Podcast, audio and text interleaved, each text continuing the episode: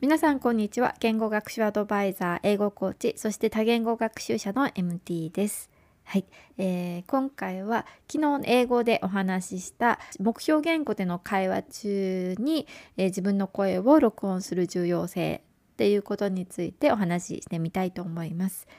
以前に、このポッドキャストで自分が目標言語で独り言を言いながら自分の声を録音することの大切だっていうことをお話ししたんですけども、それが重要だと思う理由っていうのが2つありまして、1つはやっぱり自分が話している声とかね、発音とかを客観的に見て確認できるっていうところですね。でもう1つはね、自分がもうちょっと言語の上達が見られずに言語学習をやめたいって感じた時に、ね、3ヶ月前とか6ヶ月前とかその言語を学び始めた時の自分のね、音声と比べてやっぱりね、比べてみることで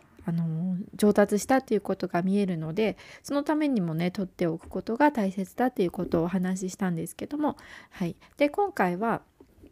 相手ね、誰かと会話をしている時に自分の声をね録音しておいて確認することの大切さについて、お話ししてみたいと思います。はい、まずね、独り言と会話をしている時のね、自分が話している時の違いっていうのは、やっぱり相手がいることで緊張感が生まれることだと思います。誰かと目標言語で話す時には明らかに独り言とは違う緊張感があるんですよね。そして相手のことを聞き取って即座にね返さなきゃいけない、返答しなきゃいけないっていうねやり取りがあるので、やっぱりね一人で自分の会話をコントロールできるっていうのとは、ちょっと違う感じですよね。で最近ね自分自身の言語学習でもよく自分の会話をしている時に、自分の声の方だけですけれども音声を録音しておくっていうことをしているんですけども、その時にね感じたっていうか気づいたことっていうのは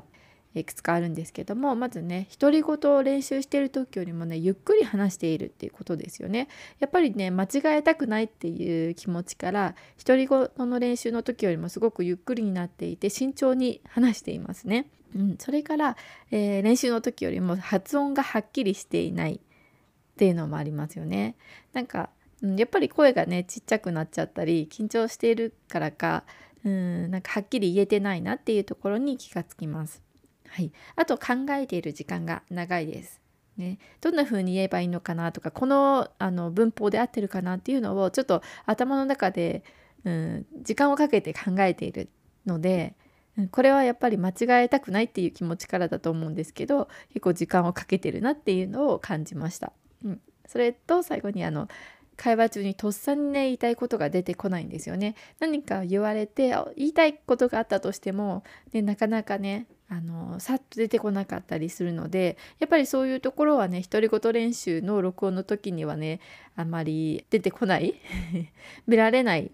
ことなので、やっぱり会話中だからこそ出てくるね、そういう言わなきゃいけないっていうことが出てこないっていうね、状況になるので、そういうところもねはっきりさせるためにも取っておくのってすごくためになるなっていうのを思いました。